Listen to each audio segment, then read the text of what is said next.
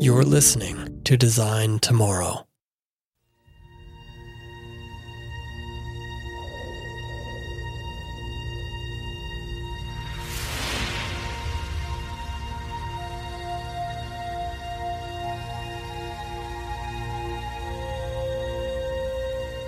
Let's go back in time.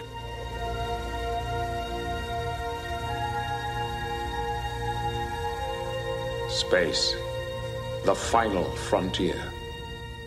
It's 1989. I'm in my living room watching Star Trek. Continuing mission to explore strange new worlds, to seek out new life and new civilizations, to boldly go where no one has gone before. I'm enjoying the show, but I'm also confused. I wonder why the most advanced starship available to sentient kind has a dumb artificial intelligence for its ship wide computer, but a learning and eventually a emoting machine for a serving officer. Of course, I'm not thinking of it in those terms. I'm nine, and I'm not sure I'm even fully acquainted with the idea of artificial intelligence.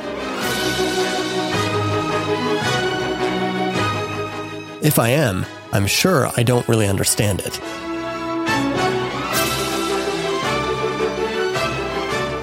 But that there is a basic incongruity between these two computers, both central to the far flung world of the Enterprise, is abundantly clear to me.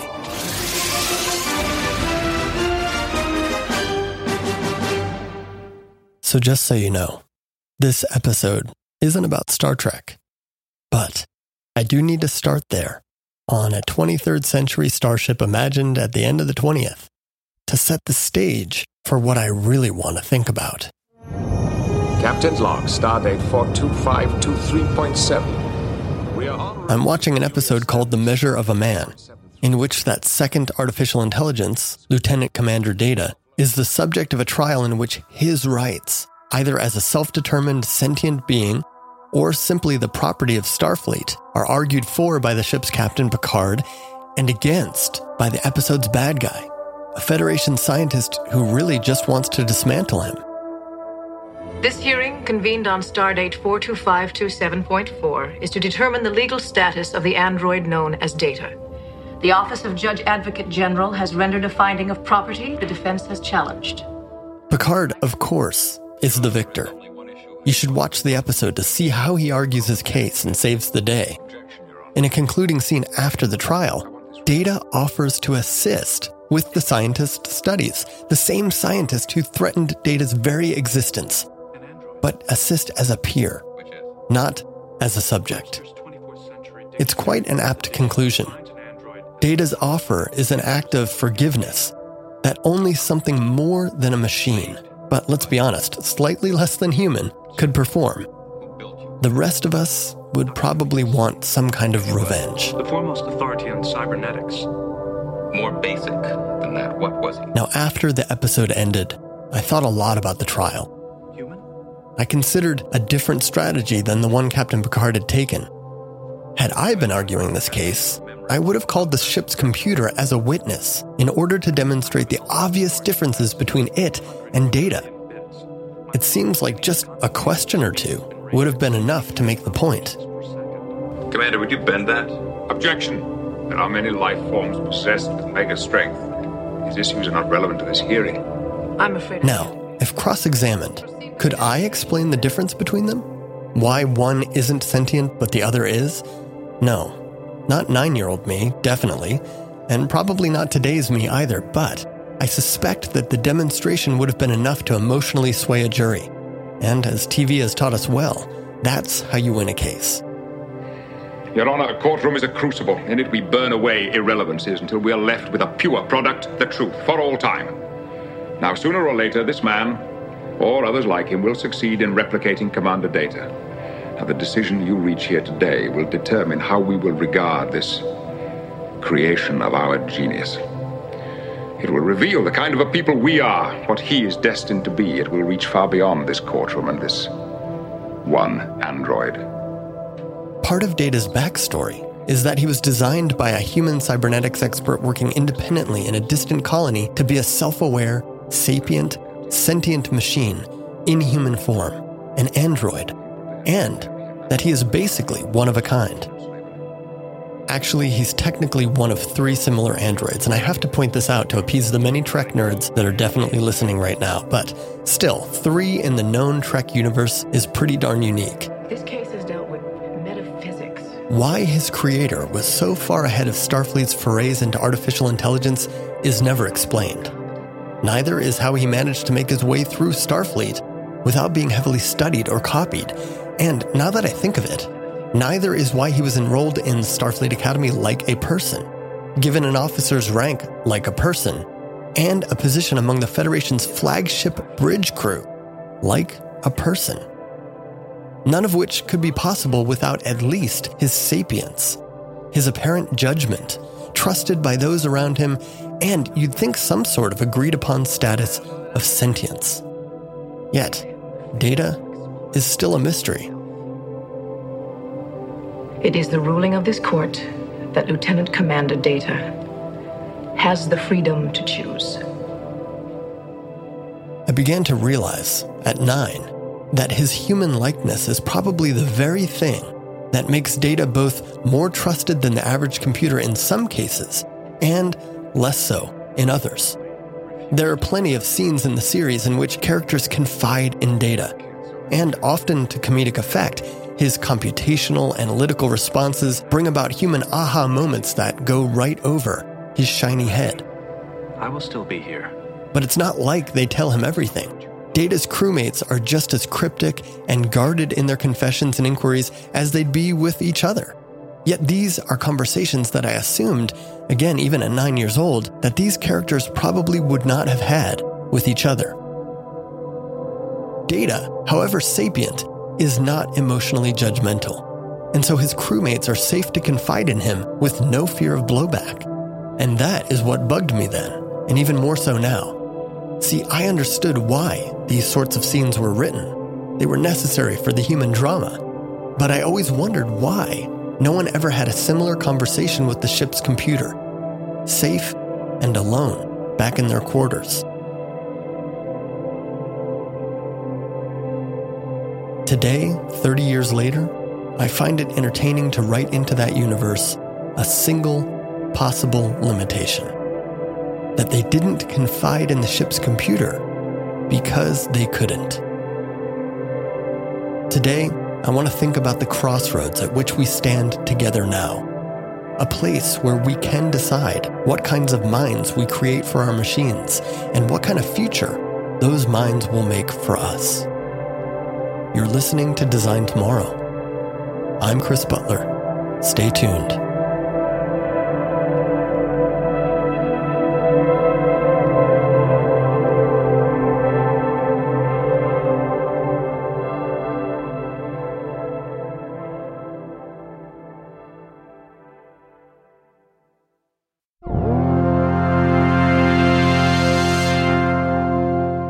Design Tomorrow is a podcast about design, technology, and being human, which, admittedly, is a lot to be about.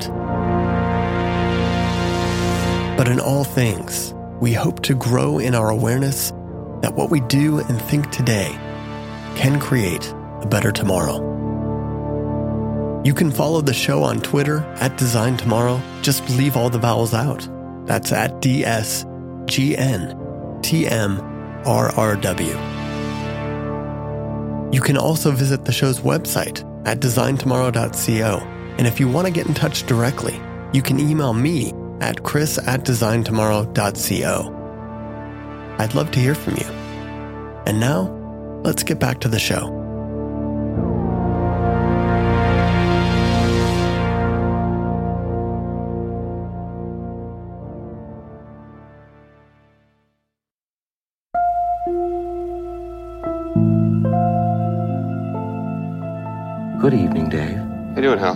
Everything's running smoothly. And you? Oh, not too bad. Have you been doing some more work? A few sketches. May I see them? Sure. That's a very nice rendering, Dave. I think you've improved a great deal. By the way, do you mind if I ask you a personal question? No, not at all. If a machine is sophisticated enough, if it is able to converse with us like any other human, like Data could, I wonder, would we talk to this machine? I mean, really talk about real things, our feelings, our fears. Well, if it looks like data, I'm not so sure we would.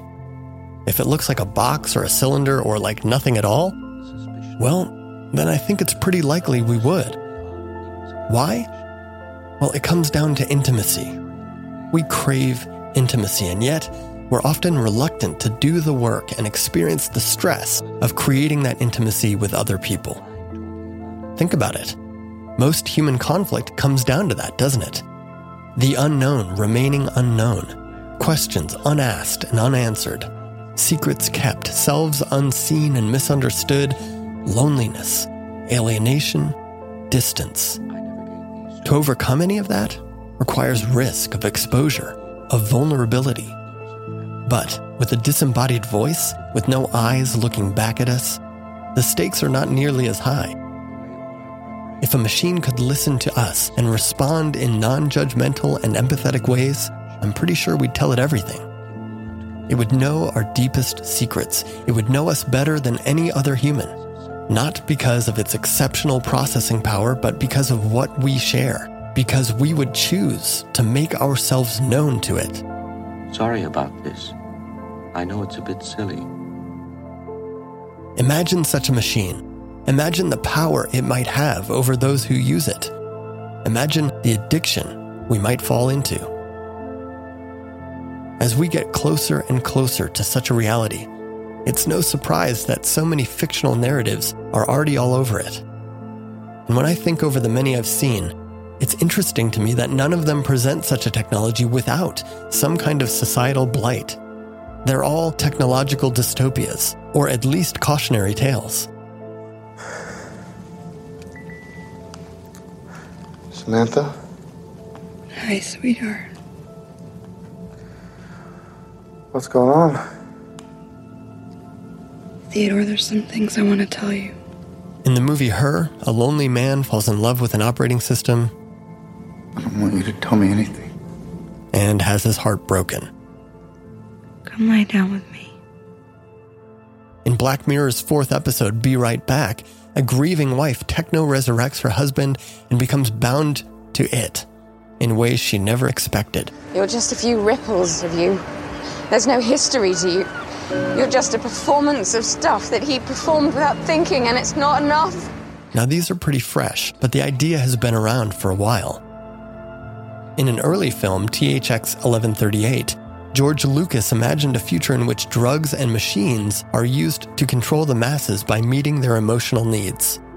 Some of the creepier scenes are those in which the protagonist goes to a confession booth and talks to a machine instead of a priest. My time is yours. I slipped on a thermal transfer this morning. It's never happened before. I wasn't concentrating enough. Yes, I understand. Things haven't been going well. My mate has been acting very strange. I can't explain it. Yes. I haven't been feeling very well myself. Yes, I understand. I don't know, maybe it's me. It seems on some level, we sense that this sort of thing is not a great idea. But we'll probably build it anyway. In fact, we already are. You may have read the story of the woman who used her text history with a deceased friend to create a chatbot version of him. As an expression of her grieving process, it's abundantly understandable. But I think we'd all agree that if the chatbot version of her friend prolongs the denial stage of grieving indefinitely, it serves no good purpose. In the meantime, we do have plenty of machines to talk to, or perhaps more accurately put to talk at. Alexa, Siri, Google. All of them are the alpha version of the Enterprise's computer. They can listen well enough to know when we are addressing them. They can answer simple questions, reporting back facts after a pause not much shorter than the time it takes to refresh a web page. They can execute commands. We can glory in the power of telling a plastic cylinder to dim the lights in our living room without having to rise from the sofa or lift a finger. As rudimentary as all that is when compared with having an actual conversation with the same machine, it's likely just a relative hop, skip, and a jump from one to the other. After all, what is needed for a machine confidant is not actual consciousness, but the appearance of it, the feeling that we're being heard and accepted for who we are. And no doubt we want this badly enough to willingly project it upon the mere shadow of its reality. How much programming really is there between an application that lets me dictate notes and ideas and the same program, only instead of silently transcribing what I say, it occasionally responds while I talk, affirming what I say with, uh huh, or wow, that's really interesting, or and how did that make you feel? I know myself well enough to know, right now, without having used such a program, that I would use it if it was as good as that in its entry level remedial state assuming, of course, that everything I said wasn't captured and monetized, which is exactly the economy of the soft AI of the early 21st century, unfortunately. But here's what's interesting I would know the whole time that it was software talking to me, not another mind. And I know myself well enough to know that I would quickly go from fascination to regret. And it would take discipline for me to stop using it.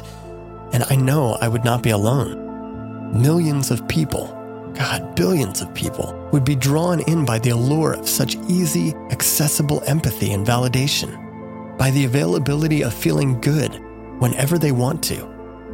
This psychological narcotic, this emotional pornography will be quite a thing. But will we build it? Probably we already are. Should we build it? That is the question.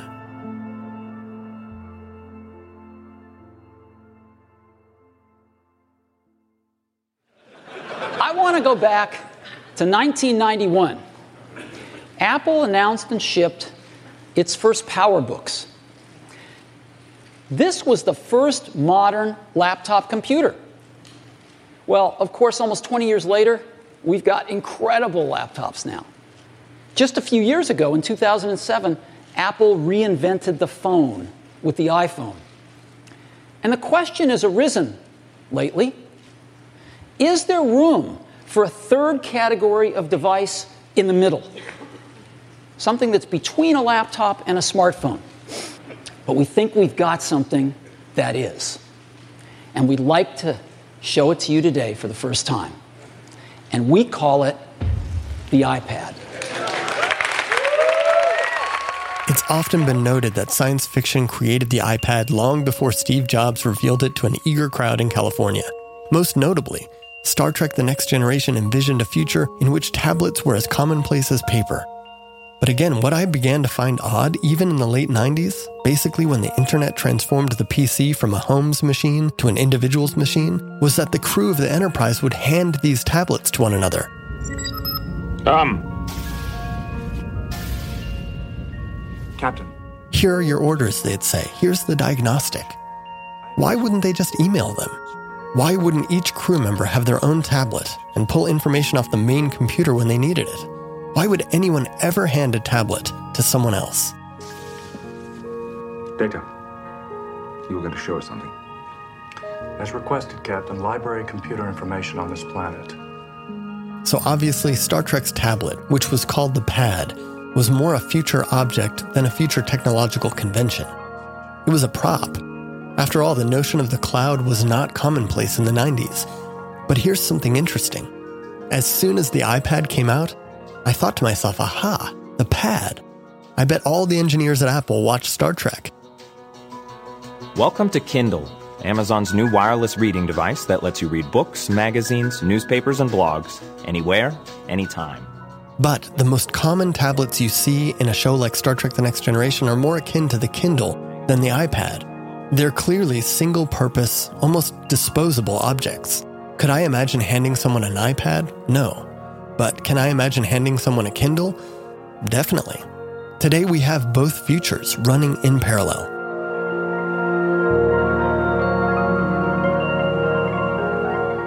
Okay, so what's the connection between this tablet narrative and talking machines? Well, predicting the future is a parlor game, something entertaining but not reliable, insightful about who we are, but rarely correct about where we're going. Playing that game can probably lead to some good, but it won't ever predict the actual future. The thinking we do that we sometimes call predicting the future should really be more about setting in motion self fulfilling prophecies. We should predict futures and then go make them. So, one could argue that Star Trek's pad was less a predicted future than a catalyzed one. What would you expect a bunch of engineers who grew up watching Star Trek to make? The same then goes for artificial intelligence. Rather than scoff at the partial future of Star Trek's computer, which is little more than a 23rd century Siri, and chalk it up to some kind of technological blind spot, perhaps we might consider it a chosen future. It's not hard to imagine that two centuries from now, humans will have the capacity to build computers of which we could only dream today. The kind that could not only convince us of their consciousness, but even exceed us in their thinking and perception.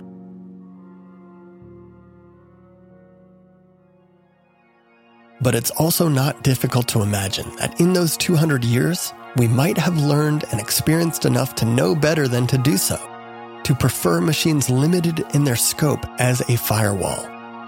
One that ensures we pursue relationships with one another rather than retreating into digital fantasies. My worry is that we won't make that kind of computer. I worry that the free market sees no next step other than a conversant machine.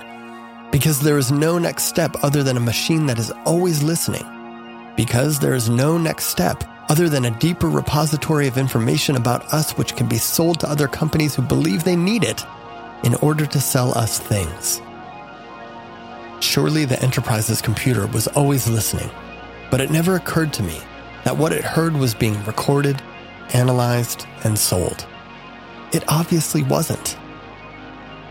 In its prediction of the future, Star Trek either missed the internet and the sort of artificial intelligence its structure has given birth to, or it chose to imagine a future without it. A future where technological progress unencumbered by capitalism is inherently altruistic and humane. Imagine that. What sort of future might we imagine and create other than the one we assume will happen, whether we like it or not? Whatever that future is, it's worth building. And building it starts today with you.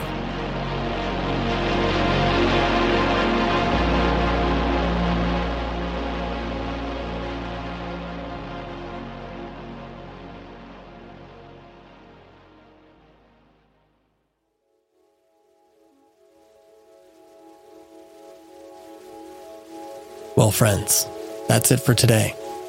I hope you enjoyed this episode of Design Tomorrow. If you did, find the show on Apple Podcasts or wherever you get your podcasts and give it a rating and a review. I hope this show will be a part of the future you create. So help me build that future. Tell a friend about the show. Tell them what you like about it. Tell them why it's special. That's the best way to keep this thing going. In the meantime, I'd love to know what you think. Email me any feedback you have at chris at designtomorrow.co, or you can tweet me at designtomorrow. That's at DSGNTMRRW. Thanks for listening, and remember, what we do and think today can create a better tomorrow. I'll see you then.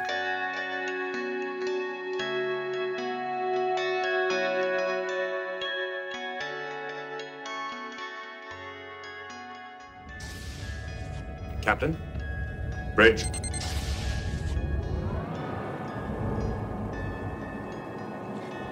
It has been quite a day. Has it not? Yes, it has. However, a change of routine is often invigorating and can be a welcome diversion after a long assignment. Exactly. I understand that Arkaria has some very interesting weather patterns. Mr. Data, you all right? Yes, sir. I am attempting to fill a silent moment with non relevant conversation. Small talk? Yes, sir.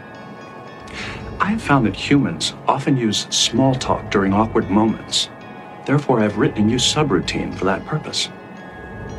How did I do?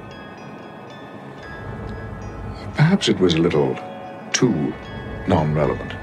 But if you really are interested in small talk,